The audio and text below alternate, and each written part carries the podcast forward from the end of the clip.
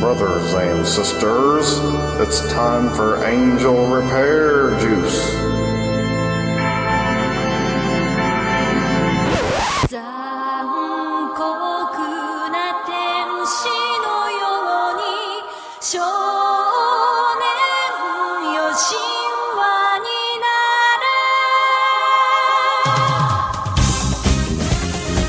And it's time for another edition of Angel Repair Juice. Say it, man. Say it. Say it, man. It's just that What? you're playing my favorite theme song of all time. Oh, I am. Yeah. Yeah. What, what did it? What? What did that like get to you? Is that what it It- was? You know, at this point, if they're I'm always this way when I hear it. Yeah, but you know, at this point, um, if we have new listeners or somebody's listening to this for the first time, they have no idea who you are yet. So why don't you tell them who you are? Oh yeah, yeah, that's Oh, right. yeah. Um, uh, my You know- name is. I'll go ahead, man. Uh, y- no, go ahead. What's your name? Oh well, my name is Henry Volk. And my name is Matthew Pancake. See, that's that re- that sort of radio-ish podcasty stuff that we have to do. You know, so that people know right off the bat who it is that they're taught, who it is that they're listening to. You're listening to Angel Repair Juice, as a matter of fact, and it's a program that is a particular niche. It is anime from a Lutheran perspective. The niche is Good the niche is life. yeah, and that's uh, you know, come on, everybody, repeat that. You got to write that down, put it on a tattoo on your arm or something. You know, Yep. speaking of tattoos on the arm, um, Henry, all this time I thought, well, uh, you know, this ties right into the concept that this show is a a show about anime from a Lutheran perspective. Has it all this time been half of a Lutheran perspective? What's going on here? I don't know what you're talking about, yeah, man. you. This is this is one of those times where confession is good for the soul. Um, no, con- no confessions here. No don't- Not sure, what confessions? you're get- not sure what you're getting at. Well, that's funny because it was on Facebook this morning. You just now, just today, had a new membership thing at the church, right? oh yeah, yeah, yeah. Oh yeah, yeah, yeah, yeah, yeah. Yeah. So that means that all this time, you haven't actually been Lutheran. No, no, no, no. I've been Lutheran. Oh, okay. Now, It's ex- that explain how that explain how that works. Well, I mean, I, I officially joined the church back in February, but I had been going for another year or more. And then today was the official ceremony. You know, Today was the induction of- official ceremony. yeah, the, the official ceremony. But I've I've been on the books for a while now. Hmm. That's interesting. Why didn't you just jump right in back in when was when when did you unofficially become a member?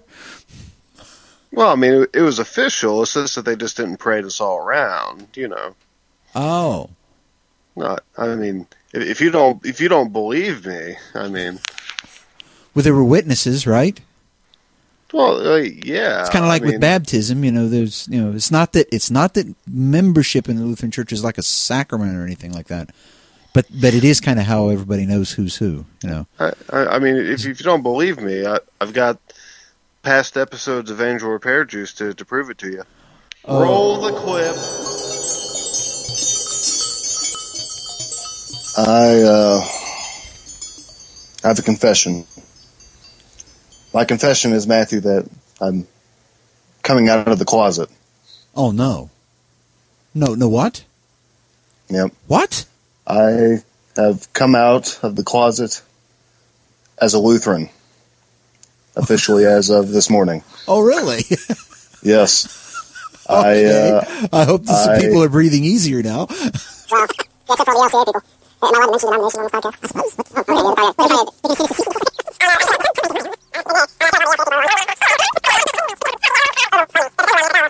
Yeah. So, so what are you saying? Are you saying that You you did you did you have a membership in a Lutheran church now? Is that what you're saying? Uh, yes, as of this morning, I Oh. turned in my papers to the pastor, and I should be on the books. Oh, really? Did they did they do the thing in front of the congregation yet? No, I think they get everyone out of the way once a year, so it'd be like in June. Oh, okay. There is actually a actually more than one way for somebody to become a member. Mm. You know, and it's and it's one of them's really simple and one of them's really complex. I got some advice for you. Go for the complex one, just to make everybody go, "Wow!" Oh, okay. Just make 'em- I'll I'll keep that in mind. if, if if you can get them to, because a lot of the time they just opt for the for the simple one, and then everybody Yeah. miss. Basically, your whole part in it would in the simple one is, "I will with the help of God," and then he Okay. then he says something and says, "I will with the help of God." And then he says something else, you know, it just keeps going through all these things. I will with the help of God. I will with the help of God. I will with the help of God. I will with the help of God. I will with the help of God. I will with the Oh, Oh, oh, oh, we're back. Oh, oh, phew. wow, that was so realistic. yeah. Um, Did you remember what episode of Angel Repair Juice yeah, that was from? I remember that was well, actually, that was a lot. See, here's the here's the issue. You should be able to say that that was 13 or 14 weeks ago. But the fact of the matter is, is we've had times where we didn't get a show out every week, so it's been quite a while. So now that you've refreshed my memory, how come they waited until October instead of doing it in June? I I think this is just my theory, but I think they wanted to wait till uh, more near to the close of the church year. That way, you had the entire church year to amass new converts and transferees and whatnot, and we can get this done towards the close of Pentecost before Advent. Okay, my guess. okay, that makes sense. Which right did you do? You know, we, we, uh, I only ended up saying I will with the help of God one time. Oh yeah, Yeah, only one time. only one time. Are you sure you went up there going, "Dear God, what am I getting myself into?" I mean, I mean, I had I had a pretty thorough idea of what I was getting myself into, but like I said today, Well- it was Go ahead. it was more for everyone else than it was for me. Yeah, well, so that so that they can see you and say, "Hey, hey, that's a Lutheran." Yeah, yeah, now they recognize you as a Lutheran. Yep, Yeah, it's not quite the same as ordination, but at least you know this way you've got witnesses that say, "Ah, you see, he's not just a new convert now. He's not just on the books. He's one of us." one of See now, now tribe. what? now- yeah, now what are you going to do? You belong now. There's no backing out now. no, no, See, it's like leaving a gang. You just can't do it. you know, it's not like leaving a cult. It's like leaving a gang. There's a very big difference.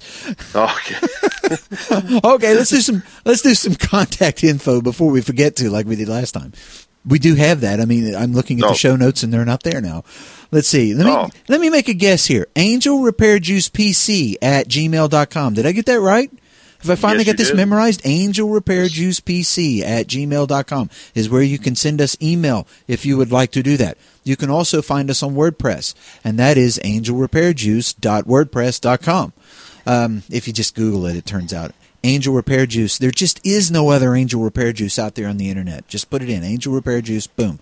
We also have on Facebook. There's a page there, Angel Repair Juice. There's also, um, you know, the group Angel Repair Juice. We do silly things in there, and uh, the and the Twitter account is what is that, uh, Henry? That one I at got.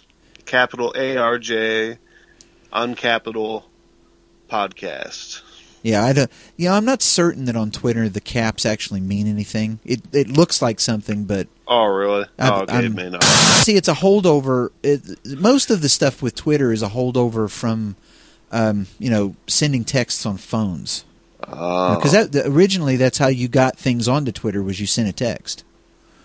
That's why did there's- not know that. that's why there's a limit to the number of, of, of characters you can use. It's the same Oh. as it was for sending a text. You know, send an SMS text.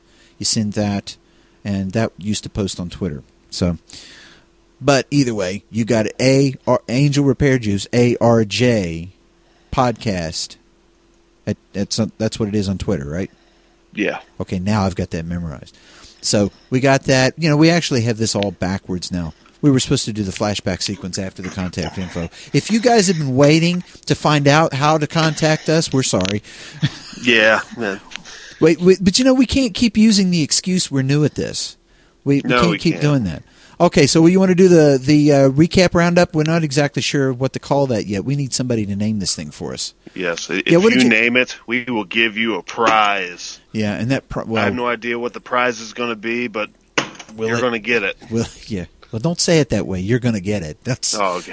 don't say it I mean, that way. I mean, I mean, I mean the prize. not before, not, yeah. before I'm about, about to read a, a paragraph or two about One Punch Man. Okay. Oh, okay, So- okay. So let's begin that thing that they call the the the roundup. This week, Saitama, aka One Punch Man, gained a disciple huh, while while taking out Mosquito Girl. Yeah, I know these names are flying by really quick. What can I do? This episode begins with Saitama unable to properly whack a mosquito that's bedeviling him while he's outside trying to water his cactus. But soon, that reveals that the city is under attack from a huge swarm of mosquitoes, and they're attacking and sucking people dry. And a new hero appears in the form of Genos. He's a cyborg, and he first takes on Mosquito Girl, but quickly finds himself in trouble. Saitama comes to his rescue, and Genos insists on becoming Saitama's disciple. Meanwhile, a secret organization that created Mosquito Girl wants to capture Saitama and study him, so they send their strongest minions. Is this the end for Saitama and Genos? No, not not really. Since Saitama has to get back to his apartment to water his cactus and go to the local co-op to get food for dinner, I don't think that that's going to be a problem. This week on Young Blackjack, Hazama, or Blackjack, and his friend Yabu, along with some strangers, awaken in an abandoned warehouse and find themselves strapped down to steel beds. Both Hazama and Yabu owe a shady character some money, and for compensation, he plans to harvest their organs. A client of his, a cult leader, is dying and needs a heart transplant. Only Hazama and another man named Raymond's hearts prove to be compatible matches, and the other debtors, including Yabu, are released. However, Yabu runs back to the warehouse to save his friend. Hazama and Raymond are supposedly saved when their captor receives news that the doctor to perform this live heart transplant, Dr. Joker, was unable to come to Japan as he is currently hiding from Interpol. The cult leader's followers won't have it, and Hazama is wrangled into performing the surgery. Or else. Yabu begs him not to, but the prospect of being the first person in Japan to perform a heart transplant is too tempting for Blackjack. Will Hazama perform the surgery? Will Yabu be able to stop him? Will I be able to stop talking like this? Find out on episode 2 of Young Blackjack. In this week's Lance and Masks, Yotaro goes to demand an explanation from Makio's father for why Makio lives all alone, only to be, only to be confronted by his right-hand man and fellow knight, Kongoji Gai, who is under orders to make Makio take Makio overseas for her own protection. When Makio is taken by force, Yotaro has to take on Kongoji, but he's vastly outmatched until Yotaro's father, the legendary knight Shin Hanabusa, sends a coffin containing his legendary lance, Rhongomyniad, that Yotaro uses to defeat his fellow knight and rescue Makio. Later, we learn that Yotaro's father and Makio's father know each other, and apparently Shin failed to protect Makio's mother from dying. Shin tells the elder Kidouin that Yotaro is to protect the princess this time.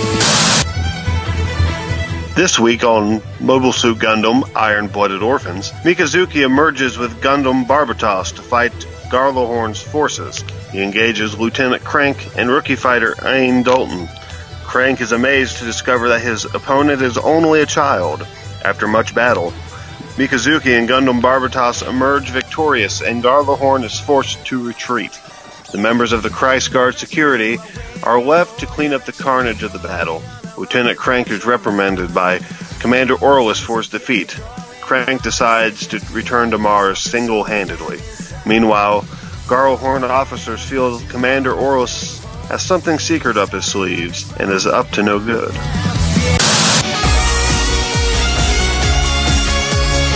Anti Magic Academy continues as a necromancer has been killing people. According to him, he's not killing children, unleashing a monster to destroy the academy and all the inquisitors there.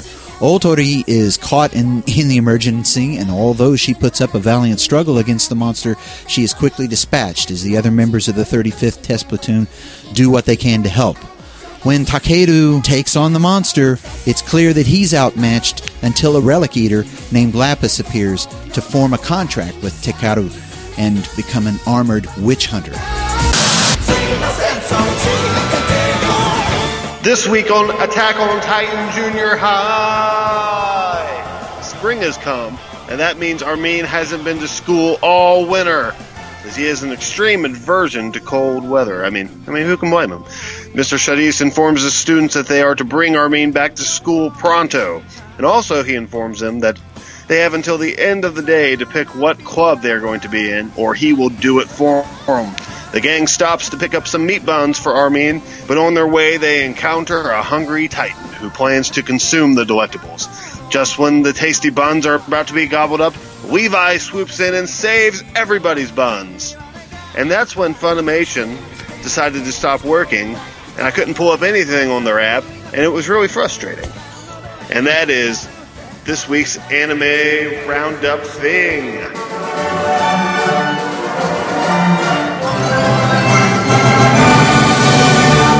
Anime roundup thing. Yep.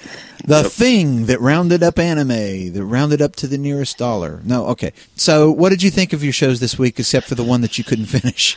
Yeah, yeah. I mean, the Attack on Titan was looking really good, but then I just couldn't, Oh, it got better. watch any more of it. It, it got better after don't that. don't don't say that. Tell me it was horrible and it was awful. No, why would you want me to say that? Because I can't watch it and I really want to, What? and I I don't know why I can't get the app to work, and it's just very depressing.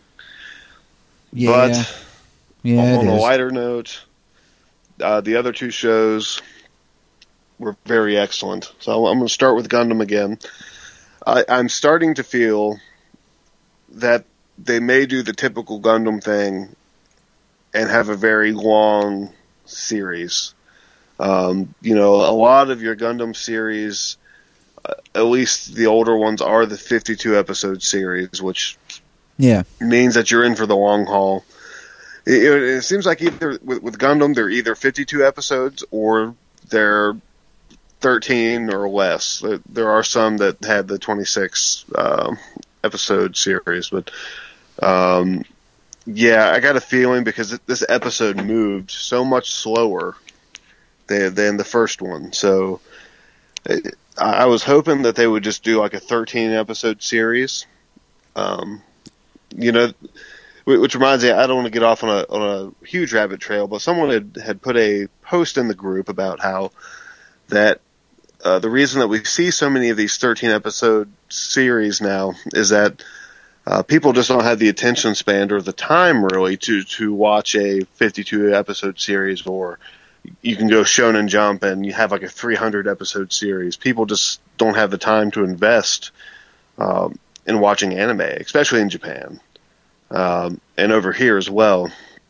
So I like these 13 episode series because they're just very compact, they're good, and I can move on to the next thing. You know, um, but I mean, it kind of depends. It, it depends on the series, and but you know, sometimes 52 episodes, especially with a show like Gundam, can just seem like it goes on forever because it's uh, it's kind of a slow moving show, anyways. You know, so I I'm not sure what they're going to do with this, but it kind of feels like they're going that direction because because the story did move a lot slower. There, there wasn't a, a lot of huge plot points. did they make an announcement of how many episodes it was going to be? You know, I, I haven't looked. It would be worthwhile for me to do that. Here, let me see if I can. but just keep talking. I'll see if I can Okay. find it. Yeah, but just judging by this episode, yeah, there was really nothing that happened. You know, it was just like the after. It was the aftermath of episode one, and to to have a whole episode just kind of devoted to the af- the aftermath of episode one, uh, with no particular point or, or plot of its own, kind of tells me this is going to be a drawn out series. Could be wrong, but for those of you who like that kind of thing, you should be happy. But I, I was hoping that they would kind of change it up and do something a little more concise, something a little bit more. Um, oh, what's the word I'm looking for? Uh, a little more compact, I guess you could say. Well, according to what I'm finding, it's 25 episodes. Okay. That's what it So- It that's not too bad. Um, I mean, it'll run two seasons then. Uh, that's not horrible. You know, if I- just hope that it kind of picks up after today. I mean, the first part of the episode was was great. He had this great action scene uh, with, Gundam uh, Barbatos, uh, but, but then the rest just kind of dragged, and there wasn't anything really significant that I felt happened. So uh, that was that was. I mean, it was good. It was enjoyable. Don't don't get me wrong. It's it's it's worth watching. But that kind of uh, confirms what I'm thinking that they're going to do. So, but young Blackjack, oh man, it, it just keeps on getting better and better. Um, I mean, this show just, I don't know, just kind of grabs you and, and forces you to pay attention to it. And the storylines are amazing. Um, so far, the episodes are self-contained, which I, I do kind of like sometimes in anime series. And typically, what happens, and I have a feeling this is going to happen with Young Blackjack, is that you'll have series where the first maybe four to six episodes are self-contained, and then after that, they start kind of weaving uh, a, main story to where they can work things, you know, towards like a, a finale at the end, depending on how, on how many seasons they run this show. But I mean, it was good. It was exciting. Uh, there, there was. I'm just going to say there's a huge twist at the end. It, it doesn't end like like you think it. It it won't end like you think it will. Um, I'm just going to leave it there. I didn't want to spoil it because in some ways, it's, it's, a, it's a, in some ways, it's an anticlimactic twist, but it's a good twist, and um, I didn't see it coming at all. So it's it's just it's great. You really need to be watching this series because it's so good. Well, have you been watching One Punch Man? You know, I, I've been meaning to, but I, I really just haven't had the time this week. That's uh, that's sad because it's they're they're proving that they're that they're being very creative with this this whole thing with Mosquito Girl. They have a swarm of mosquitoes that they're announcing, say everybody stay indoors because the mosquitoes are just terrible. And the fact of the matter is, is they're they're ravenous. This they have this uh, scene where this guy gets attacked by these these uh, mosquitoes, and you get these close-ups of mosquito faces, you know, sucking the blood, and he's like, ah, and he's got millions of them on him, and he's like, ah, being sucked dry, you know, hits the ground, and and all of that, and just the general hilarity of it. Like here's here is a, a secret organization that wants to capture Saitama and study him. Good luck with that, guys. He's just not. He just has. It's a. It, there is a part of this that's a de- deconstruction of Superman and all of these like ultra superpowered characters because what they've done is they've eliminated um, every weakness that he could possibly have, including oh, you're going to attack my loved ones. I don't actually have any. Uh, I don't have anybody that I really care about. I mean, you know, entire sections of the city destroyed and all that stuff. I don't care. I'm going home. I got to get groceries, and you know because Japanese people don't buy groceries once a week; they buy them every day. So you go to the co-op, you get your stuff, you go home, you make something to eat tonight, you know, and you finish it up. That's what he does. He gets done beating up somebody, one punching someone to death. There's some scene in there where it's like these people are winding up for the big, huge punch, you know, that's supposed to do the thing. And he's and he says in Japanese in a really low voice, he says, "Consecutive regular punch punches," and he's down because that's his super punch. You know, consecutive regular punches. Done. I didn't take much. He has no he has no weaknesses, except if for some reason he can't kill one mosquito. And that he's in that he's just like you and me. You know the the bug that you can't squash, and it makes you angry. That that that was him. That that was him. It and it's and it just the, it, there is hilarity in it, but there's also like lots of crazy action. Genos is a cyborg who's got this crazy long backstory. You can tell they're going to have fun with people's backstory. Saitama says, "I don't want to hear it. I really, you know, I'm good. I don't need to." And then because he's a cyborg, it starts off kind of slow, but his voice keeps getting faster and faster and faster and faster because he's telling this big, crazy, long story, and then tells it again and again, and then tells it again a different way. And finally, Saitama has to stop him. Goes, shorten it to twenty and twenty words or less. Now, I'm done. I don't want to hear it anymore. That's cool. Now, I now here's now here's my thing. Um, you know this. At first, I did not know for certain if I would care much for Anti Magic Academy. I, I didn't know until it only took two episodes for for me to decide. Yeah, I'm going to follow this. Do you remember you said to watch, or I told you to watch Blue Seed, and you actually found it? You watched it, right? Yeah. and yeah. and you learn a lot about like the Susanoo legend with the Kushinada and the the Kusanagi and all of that stuff. This show's Yes. doing that too. It's it, except Oh, it's taking a different. Oh yeah, because because I, I this didn't connect immediately when I first, but Takeru Yamato, and I'm saying it that way because you know just like the battleship Yamato, Yamato is named after Takeru. He was one of the the legendary wielders of the Kusanagi, which is a sword that oh, is okay. the you know the imperial sword. You know they they say that it's still sequestered away someplace in Japan. You know, and this legendary sword. So he's actually the the lead character's name is is about that. Now, he he gets. I, this is the reason that I posted that thing. I'll I'll talk about this in a second. I posted a thing on on uh, on uh, Facebook earlier about Cock Robin. With my lance and sword, I can cook loving. when when the relic eater shows up and gives him this he he gets this armor that looks very much medieval because there it's a mix of sort of Japanese um, story Japanese mythology and European his armor looks an awful lot like something that someone in you know the medieval period would have worn as a knight you know, except that you know it has this azure glow, which is some, something that the Kusanagi was supposed to have. He's he, he is the Kusanagi sword. He is the grass cutter. the The long form name for the for the Kusanagi sword means the sword of the gathering storm of heaven.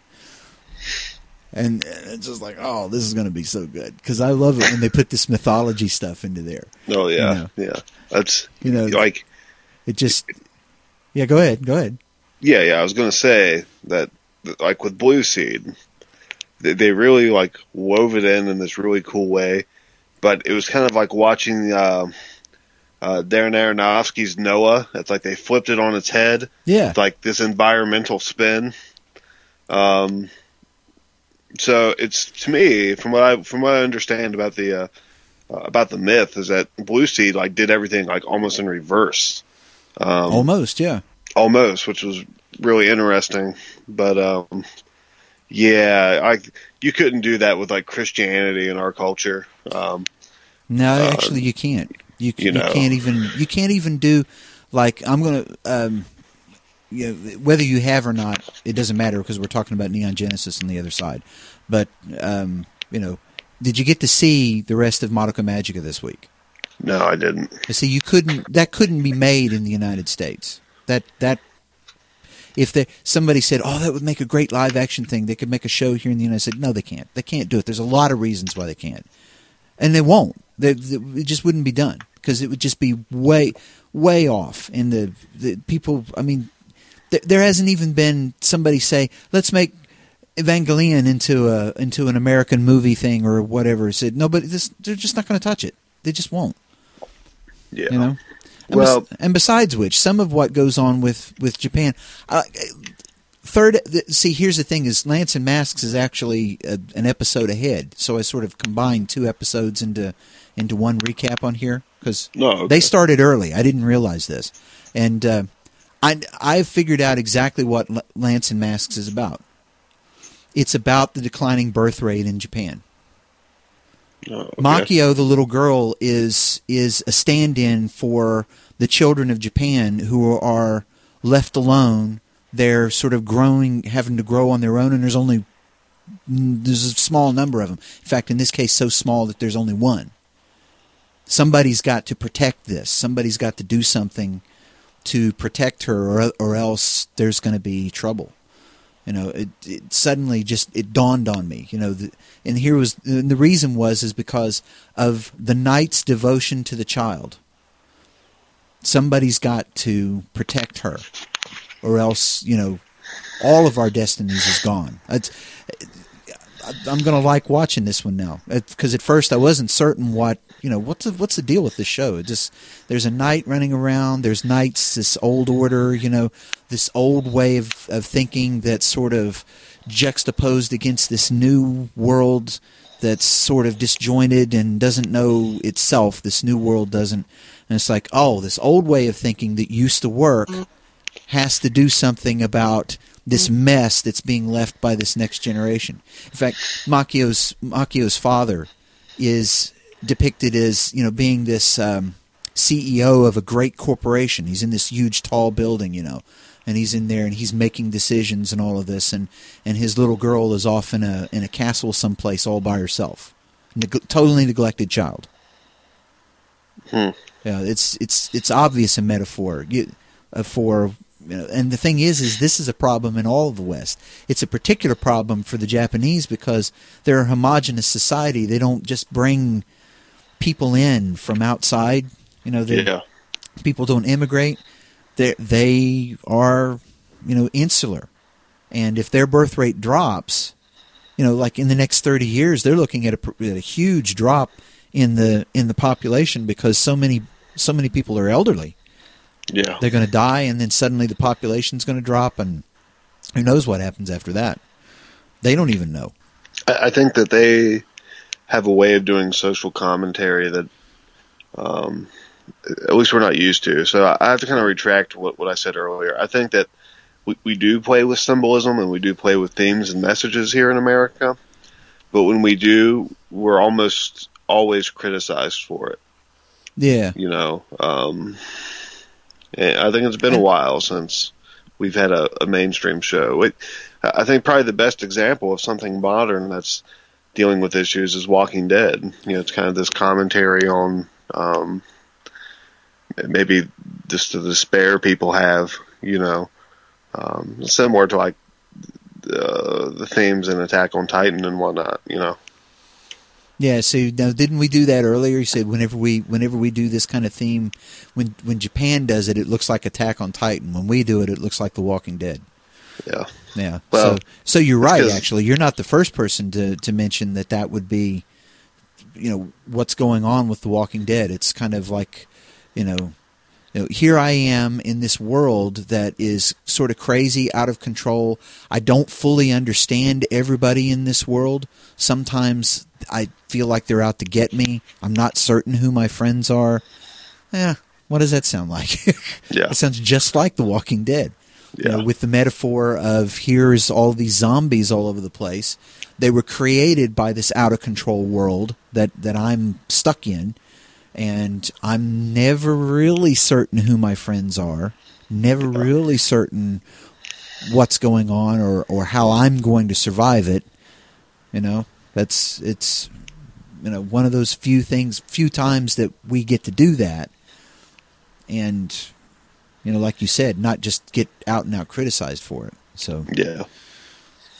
so it would be nice if you know we could be that open with like explore what does that mean? What does it mean to do this or think this way or or you know even play with like Christian symbolism or religious symbolism in the United States you get you know I don't mean to sound crass but he get crucified for it. So Yeah. so Yeah. Okay, so we want to end this here little discussion, go on to the other side of the break and talk about like you uh, said. Ready? I think it's a good spot to do that. Okay, then in a few moments we're going to be back with more Angel Repair Juice and Neon Genesis Evangelion. I'm going to do that No. to you. I'm No. going to do that to you No. because I've run into people who that's exactly how they pronounce it because that's what they were Wrong. doing when it first came out. They so we'll be back with more Evangelion in just a moment. Don't miss us too much.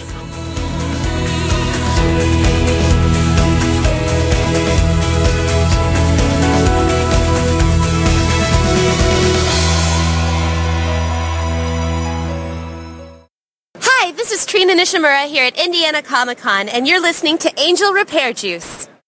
交わした約束忘れないよ目を閉じてしかめる押し寄せた闇振り放って進むよ And welcome back to Angel Repair Juice. No, Henry, yes, I know that that's the theme for Madoka Magica instead of Yes, Neon yes. But, got kind of got kind of excited. but I play, but I played the the, the theme for um, for for Neon Genesis at the beginning because because like like I was telling a, a friend of mine yesterday, that theme song for people who like the show because it's you know I can't think of anybody who's really indifferent. There's you either hate it or you love it. You know, there's Yeah. I can't think of anybody, but for anybody that loves it, that theme song has the same effect on them as the theme for Legend of Zelda does on Zelda's fans. As soon as you hear that, as soon as you hear that music, you're taken back. You're like, "Oh, wow, there it is." yeah, It's- it just- a good way to put it. it does. It it has that same nostalgic excitement. Sort of comes back. It may be fleeting, but it's still there. Oh yeah, it still brings that whole thing back. So, you know, and you know what? I did some digging and some digging and some digging, and apparently there is a Blu-ray version of the original series in Japan that you can buy. Okay. Um, but there's not an American version of it, and you may never s and you may never see the original American version of it with the localization. Because remember, what was it? I think it was on on Facebook. I was talking about. Um, wow, this is so 90s, which is not actually a bad thing. Sometimes I say that and it's like, wow, that's so 90s, you know, is to say that. Why are we still doing things like we did in the 90s? It's 2015 but listening to the going back and listening to the track it's like going oh i know all of these voices because they're all adv films voices Oh, here's yeah, yeah. here's the problem all of that stuff that that company is gone you know and i don't know Sadly, yes. and i have no idea who owns the rights to those audio tracks that they created Um, for that who there's it's I mean, It- theoretically, Geneon owns them, but the thing is, is Geneon kind of fell apart, and Yeah. Funimation wound up with their assets. But Yeah. who knows what assets actually came with them? yeah. Well, I, So- well, Funimation has some rights. They they have rights to rebuild, Yeah, but I'm I'm trying to think with Evangelion. It got. It, and this may have been when ADV was still around. Somehow, Manga Entertainment had the rights to to Eva for a while, I believe. But that may be ancient history. But I, I want to say Funimation. I think. yeah. So if you actually wanted to watch this thing today, this is in- you know it's interesting for people like you know like me and you. I guess you know we got 'em up, got it up on the shelf, so it's sort of a done deal. It's sort of like you know if if you want it, you pull it down, you put it in, right? Yeah. But imagine somebody listening to our show and they're like, "Oh, I'd love to see." Oh, it's not really out there. Well, it sort of is, but it's that new one. Which there's nothing wrong with the new one, but it just you know this original one is the one. I'm assuming it's the one that you want to talk about, or you just want to talk about the story in general. Well, I'll I'll focus on on the original series, but um, I'll branch out into the, the franchise generally. Yeah, I mean that's a problem because it's a classic series, and unlike other classic series, say like um, Cowboy Bebop or uh, Sailor Moon or other really influential series from the '90s, uh, Eva is just not around, and I, I think it just got stuck in licensing purgatory Yeah, and moved on to licensing hell because it's, it's an orphan show. It's another one of those shows like I complain about all the time. Definitely, You know, and, it- and it's a shame because it's such a great show, and it's it's still extremely popular, especially in Japan. It's it's all over the place in Japan, and Rebuild, Well, you remember when we talked in the news about them uh, redoing one of their bullet trains? yeah, yeah, Yeah. And and I'm really surprised um, because with it being the 20th anniversary of Eva this year, that they haven't released something in America. Uh, a few episodes back, we mentioned on the anime news roll when we were, were still doing that that they had a special DVD slash Blu-ray Blu-ray release of uh, the original series. Yeah, that's the one I was talking about before. Yeah, and that's I mean that that was a huge deal, but, And that- but that's in Japan. It's in Japan. You yeah, could import right. it, but you know, Yeah, that doesn't do you much good. So well, they do include English um, subtitles on on imported stuff now. Uh, It's not even imported. There's an English subtitle track on Japanese stuff now. yeah, but then you have to have a, a region. Was it what are they? Region five? Not if it's Blu-ray. There isn't a region. There isn't a region lockout for Blu-ray. Oh, okay. I, I didn't know that. Yeah, Okay. there is for DVD. Okay. which now which nowadays though doesn't mean so much. It used to until until Microsoft decided that they were going to stop including DVD players with the with the computers and stuff like that. So Oh. now if you do like like I have on here Kodi, Kodi automatically uh, um, detects what the region is. Oh. You know, and it wow. just cha- it just plays it. It doesn't care. You know, it used to be. Huh. Remember, remember when it used to be that you could change it, and it said, but you can only change it five times, and then after Yeah. that you're stuck, right? Yeah, And yeah. It's like, and it's like, well, what on earth? Who come up with that restriction? That's crazy. You know, Yeah. but but that I mean, if it's Blu-ray, there is no restriction. Well, I did not know that. Yep. Well, that's good. That that gives you a um, legitimate option there. But yeah, I mean, you can either buy the DVD sets, which are really expensive. Yeah, if you uh, can find them. I, if you there can was find them, there was a thing on Amazon where someone was selling one for over three hundred dollars. Yeah. a box set of of Evangelion, yeah, it's. over three hundred bucks. Wow. Uh, I mean, you could maybe try to find the VHSs, which I still have. Um, I don't know if the old Toonami edit is streaming anywhere. Did, Nope. Does, does Adult Swim still have that up? I've nope, not that I could Uh, find. I was That would, that would be cool to find, I actually. was but yeah, it would, but it's not there. Huh. so Wow. So yeah, I mean, you're not left with too many options. But someone had actually um, commented about this on the page, not on the page, but in the group the other day, and I said that if you can watch the first movie of the rebuild, you know, the it's uh, Evangelion uh, 1.11, that is pretty much a faithful recap um, of the first six episodes of the original series. So if you watch that movie, you do get a really decent idea of what's going on in Evangelion because pretty much everything was left unchanged. Now, Evangelion 2.22, the second movie in the rebuild uh, saga, is completely different uh, than what goes on in the series. So, before I get into all that, I guess we should probably just explain what, what Evangelion is. And of course, if you know anything about Greek, or if you just pay attention in church at all, you've probably heard um, the word Evangelion or uh, one of its kind of related words like um, evangel or evangelism or um, Yeah. evangelist. Uh, evangelion, or in Greek would be pronounced euangelion, is just the word for gospel, good news. And there's two different titles for Evangelion. Um, the the English is Neon Genesis Evangelion, which is Gospel of a New Generation. Uh, Genesis doesn't mean origins or beginnings like people think. That's not really the case. Think of the word genetics, genealogy, genes. Genesis is generation. Um, but then the, the Japanese title, Shin Seiki Evangelion, is Gospel of a New Century. And Evangelion is chock full of Christian and Jewish, Gnostic, and uh, Kabbalistic imagery.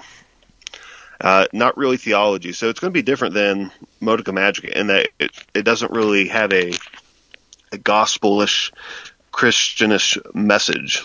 It's basically all imagery.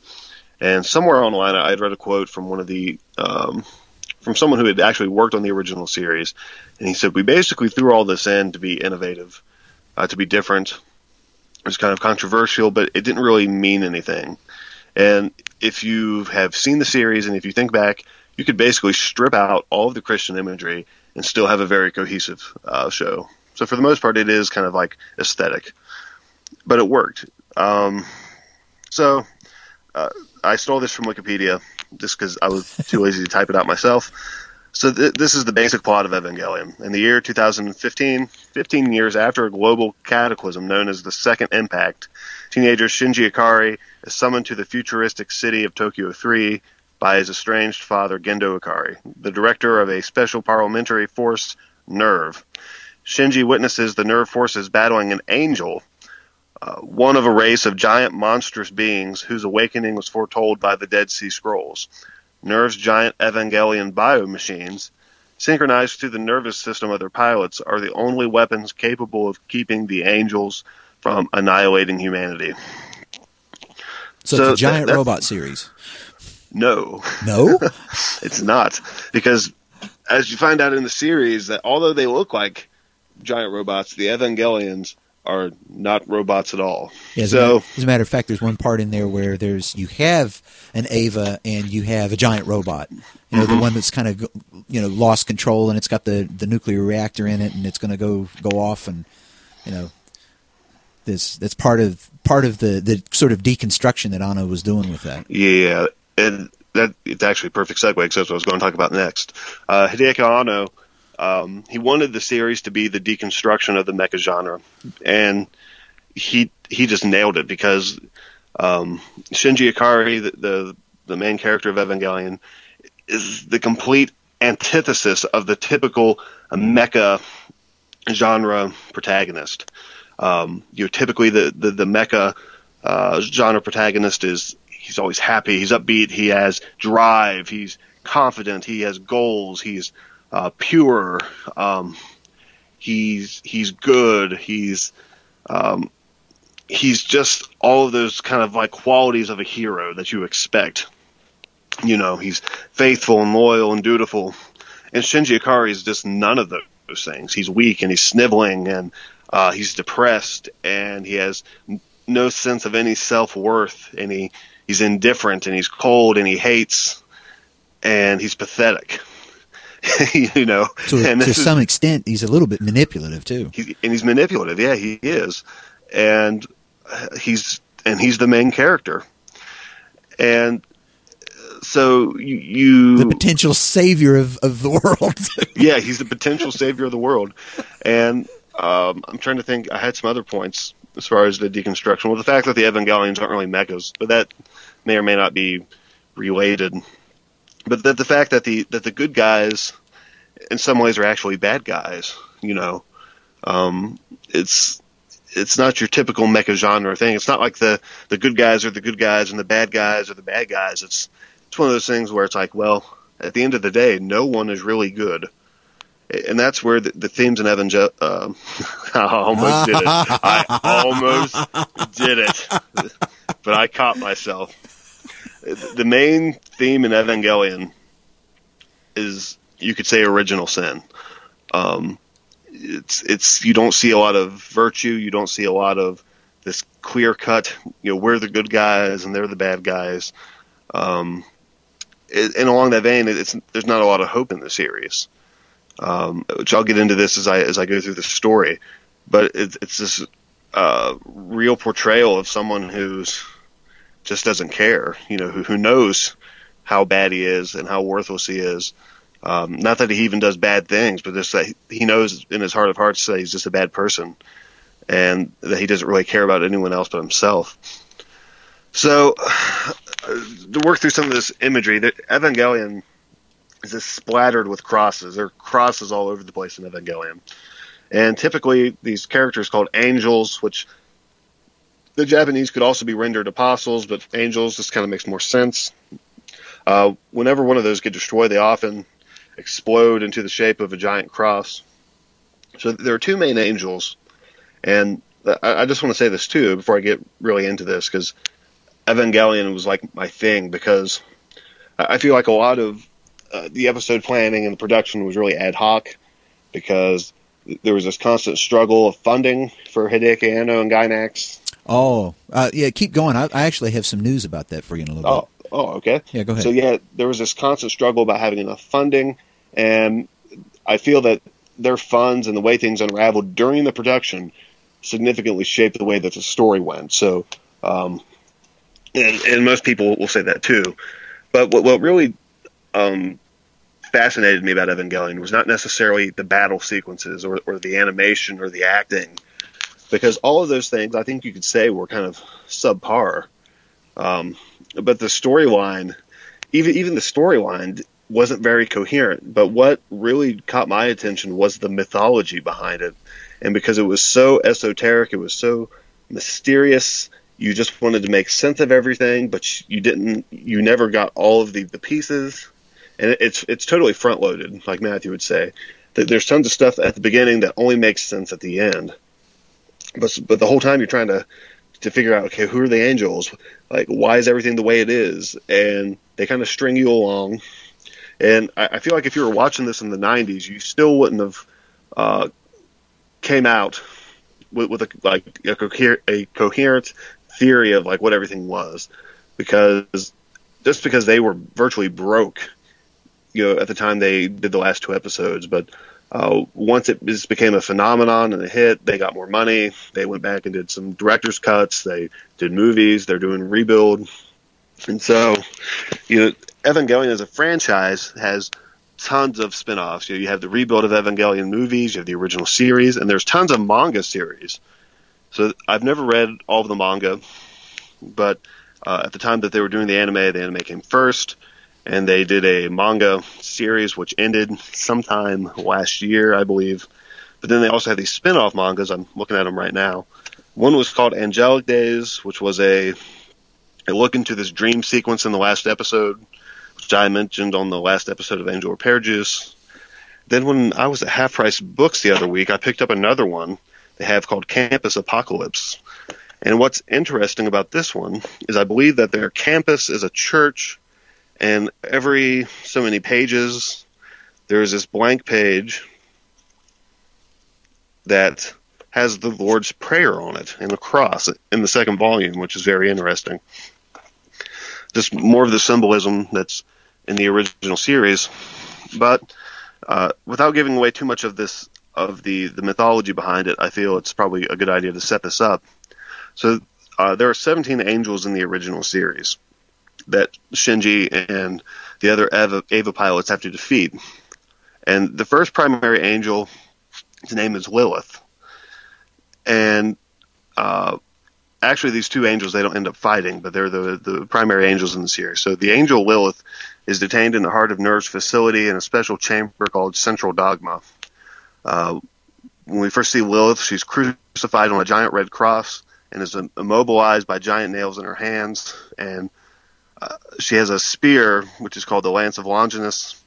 Uh, in some of the uh, Roman Catholic uh, hagiography, Longinus is the uh, name of the soldier who had the spear that pierced Christ's side. So she has a spear in her side. She has a mask, which features the secret organization's uh, steles.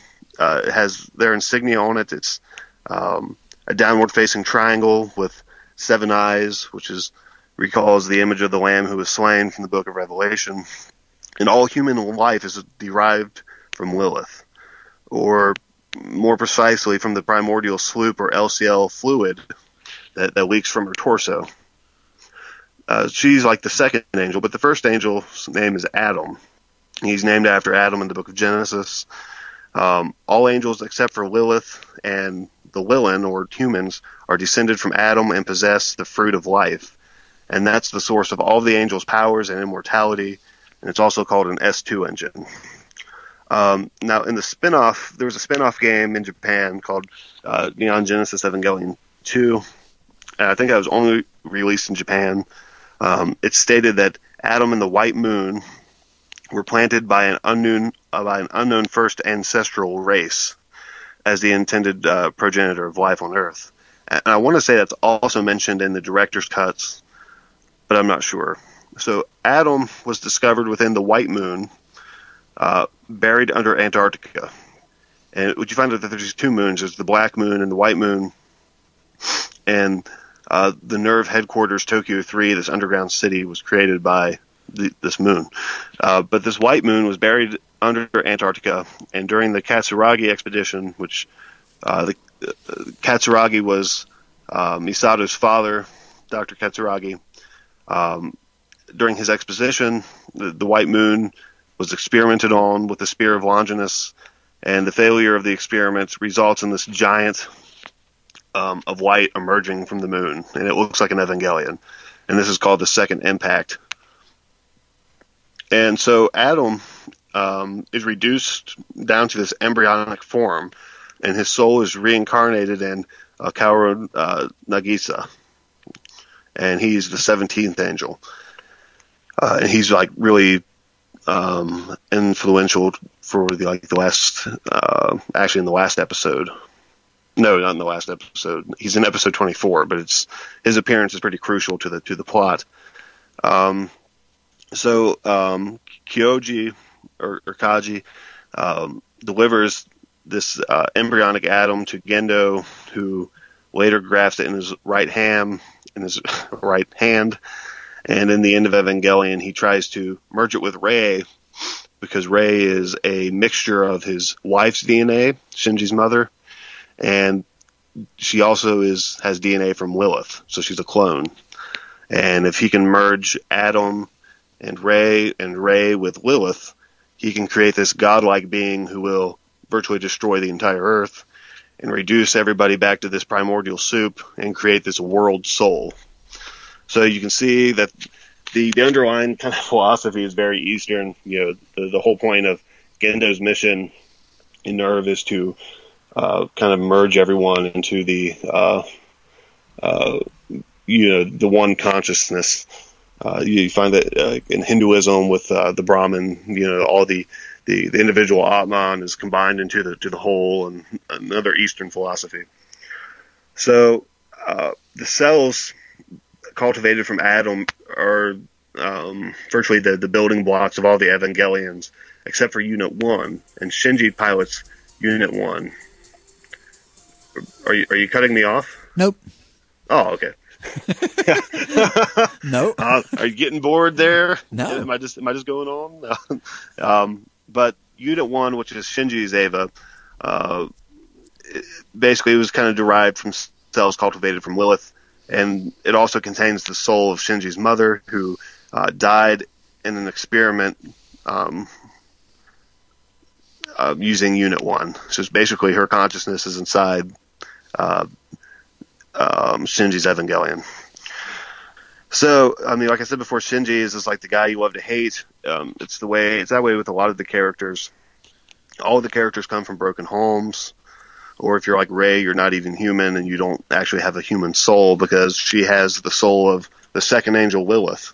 So she's really not even human. She just has human DNA.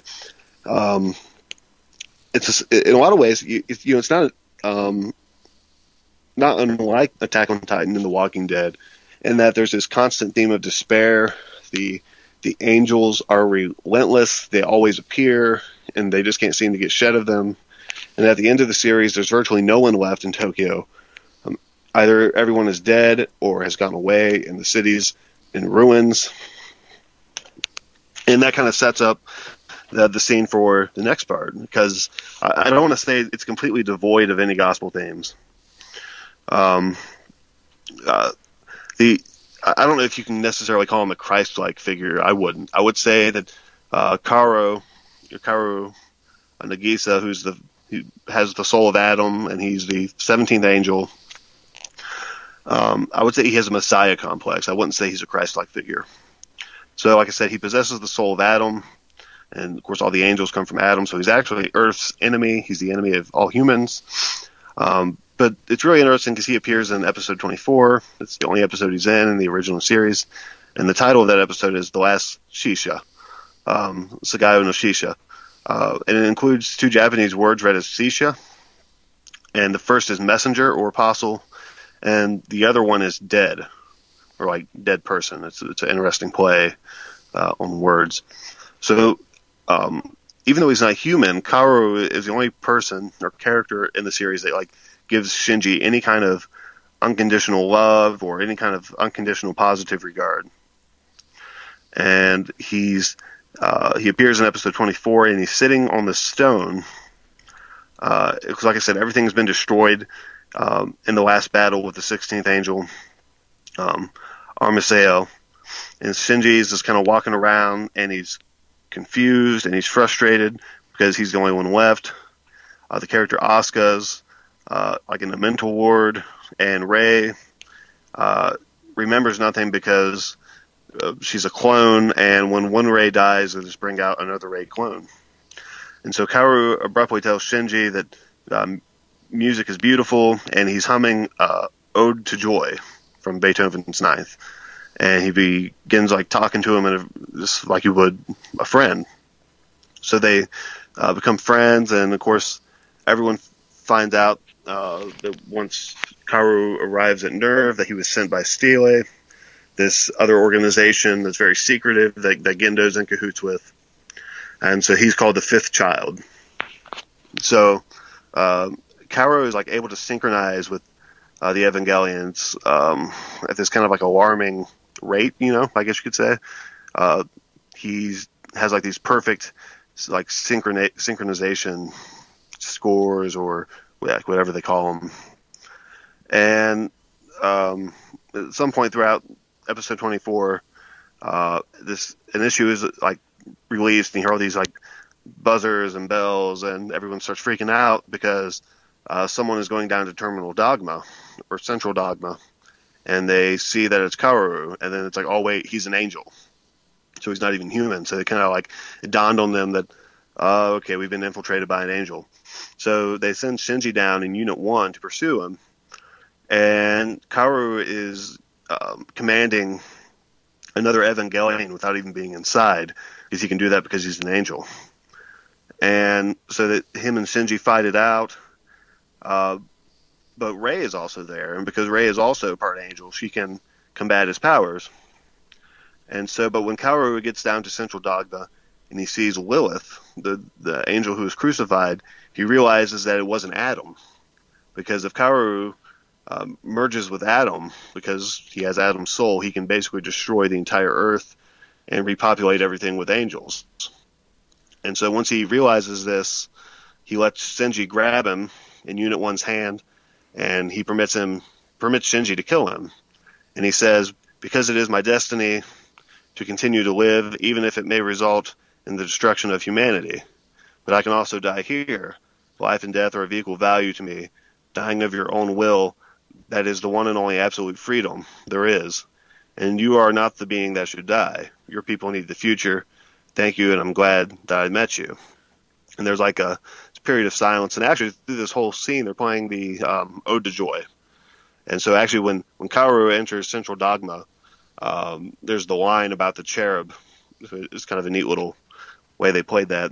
But the, the scene ends by Shinji squeezing Kaworu, and he crushes him, and you see his head fall off and into this into the giant pool of um, LCL fluid. So he kind of uh, sacrifices his life to save humanity, uh, even though he came to destroy humanity. Um, like I said, not really a Christ-like figure, but you, I guess you could say he has a Messiah complex. Um, and then in the new uh, Evangelion 333, I just want to say I don't want to spoil anything because that comes out this February. I can't wait to get it. But um, uh, there's a scene where basically Kaworu dies in Shinji's place, and it's a pretty big plot point. And so I, I wanted to tie this in with something that you said um, last week, Matthew, because you said people online debate about uh, who's a better Messiah, Jesus or one of the characters from Madoka Magica. Is that right? Yeah. Okay, so in the 90s, people drove around with bumper stickers that said, Kaworu died for your sins. Supposedly that was controversial. Um, but basically, that's that's my whole spiel about Evangelion. I'm, I'm sure Matthew, sure you got something you want to say to everybody. But what's your thoughts about Eva? Well, um, before I forget though, that um, before I forget, the uh, remember I said some news about you know what went down with the whole funding thing. Um, it turns out that there um, the funding was just fine until up about episode eighteen, when when the story kind of got graphic. And, and there was a lot of uproar about it because you know, you know they have they have back then they had different um, different standards. Um, you know th- this is this is always a problem with whenever you put things on television you never know for certain um, what's going to upset people even if you have rules. Like you know fcc rules says that you can't do this you can't do that but you know where the line is you don't know. This thing hits and, and, and it's such a such a problem that the people in charge are the ones that cut the cut the funding on them you know, it just got it got to a certain point where um, you know this is particularly I don't want to like spoil it too much, but uh, you know some scenes got pretty bloody and got got really graphic, and people were like upset. Like you know, Yeah. people who I guess people who I, I could assume that people who followed the show from the very beginning were like, oh wow, you know, because they're, they're really into. I, I could imagine maybe people saying, "Oh, I've heard about the show. Let's watch it." Oh, that's terrible, you know. So they call and make a noise and a commotion, and they're like, okay, well, we're just going to cut the funding for that one because it's just a line item someplace. They just say, yeah, no more money for you. You're you're causing too much trouble. So I, you know, I like- didn't even know that that was like the politics of it. It was just Well, I mean, because about halfway through, uh, because I mean, and a lot of this like shows here, it has to do with what time something is aired. You know, so this Yeah. did start off as more of as like your typical shonen. You know, and maybe it's just because I haven't watched it in a while, but I don't remember there being anything just really, really bad in the original series. That's Um, because to you and me, it isn't really. Um, to to people in the United States, it isn't really. And on top of that, in the United States, they say, "Oh, it's just a cartoon." They, they don't think that way in Japan. That's this is not how they, they think because they have a long history of graphic art. You know, um, if if you want to, you can actually say that the first um, manga was actually written in in the 1600s. You know, there there's a, a you know a book of legends that's illustrated and has it doesn't have like um, dialogue balloons, but it has you know each page has a story that follows through, and you could you know you could basically call it the, the first manga. They they you know that has meant a lot to them over the years. So whenever you put this on television, it better be at that certain hour because you know it's it kind of like whenever um, oh what was the Elfen Lied came on over there. Well, they made sure that one played late at night because the Yeah, very first episode of that one is just graphic. I mean, you know, he, you know, heads popping off and and people's arms flying all over the place, blood Yeah. everywhere, and and it just Yeah. you know that's and you know, but. Uh, some people, you know, in the United States, they look at that and say, "Well, it's just a cartoon." I mean, yeah, it's kind of graphic, but yeah, so what? yeah, eh, eh. because because the connection we don't have a cultural connection to it. You know that you know, we have comic books, and that's about the end of it. We don't have this long history of you know people didn't just write the legends out in script. They they did this really elaborate artwork to go along with it. It always followed, you know, and it always had impact. And uh, it's and as soon as they saw some parts of this, you know, in in those the the you know not just episode 18 but that that general area they were like yeah we're, we'll put a stop to this. No more money for you. And by the Well- time they made it to those last few episodes you're, Yeah, you're right. They were drained out. They didn't have anything left. Well, well too, So- I, I think because like too, I think the Japanese are far more sensitive to violence. oh yeah. They got Um, very where- strict. Well for one thing you you know the gun laws they have real gun laws there. You know average people uh-uh you don't have guns. You know you don't just Yeah. walk into a store and buy guns. Yeah, um, it's a big deal to buy a model gun in in japan yeah. um, I mean, I think we're far more um, conscious about sexual content, and they're definitely far more um, conscious that's actually true about violent. Um, so, because in, in that regard, I don't I don't remember Evangelion being very bad, but it was violent and very gory. And even if it wasn't like human gore, it was still uh, the Evangelions. I think if I remember, um, episode eighteen is the one where um, where they put Shinji's friend and uh, an Eva from America, and it goes berserk yeah and Gendo commands Shinji to kill it, and Shinji doesn't want to, but he overrides his controls, and uh, Eva Unit One just goes crazy on this other Eva, and it starts eating it.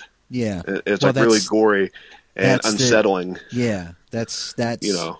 that was the reference. Now that I Yeah. remember, I was, I was they were they were like you know, there was there was an uproar over it, and people Yeah. were just you know calling and writing and you know you know how things it, it, people are people everywhere. They do the same kinds of things when they have the opportunity, and Yeah. they see it on television. They're like, ugh, we can't have that anymore. You know, Yeah. just- we're gonna.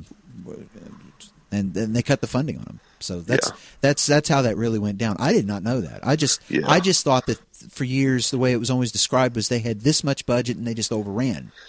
Um, no, they, they cut it. Yeah, I mean, I mean, it quickly became darker, and it dealt with a lot more um, adult themes. Not in the way we typically think of adult themes as far as sexuality, but just um, just heavier topics. You know, Yeah. a, a big point of the show, which really kicked in halfway, was psychoanalysis and getting in the minds of the characters. And of course, all of the all of the characters are mentally unstable, which you would expect to be. Um, coming from the situations they do and faced with living- the tasks they do. Yeah, living in You the situation that they are, where Yeah. where basically the world's economy is geared around all of this, trying to survive the the angels. Yeah, And, yeah. You know, that's um, what episode was it? The one with um, where Asuka originally shows, and they have the the the uh, third Av, uh, Eva 03 on the on the ship, you know, and Yeah. they're talking about in there, or uh, was it that one, or was it the one? No, it was it was the one where they were they were talking about how much a failure NERV was because you know all this money had been pumped into it and and, and it seemed like it was an out of control program and nobody Oh, knew yeah. how it was going to work out and you know our giant robot that's going to get the job done you know the- Yeah, yeah, yeah. that's going to get the job done there, you know. And, just- and of course, that didn't work out. But they but they were talking about the guy makes this point of you know we diverted money into your thing and twenty thousand people starved to death because of you, you know. Yeah. Because I mean- the point that they're really making is is that we've because a Japanese person would understand this from World War II because of the rationing that went on. You know, money went to the war effort and. A whole lot of people just starved to death because there just wasn't an, any the, the resources just weren't there and that you know as soon as you hear that in in that in that episode that's an echo of of you know governments doing you know the the Japanese government doing that to the people when they were trying desperately to win the war which you know that's that's the reason why I tell everybody they ought to they ought to see uh, Grave of the Fireflies so that they can see you know that's one of those few times where they do an anime it's, it's not impossible for them to do it but they'll do an anime that is historical you know and in this case it is it's not a perfectly true story but it's autobiographical Yeah. the guy that wrote the story says Oh, that he, wow.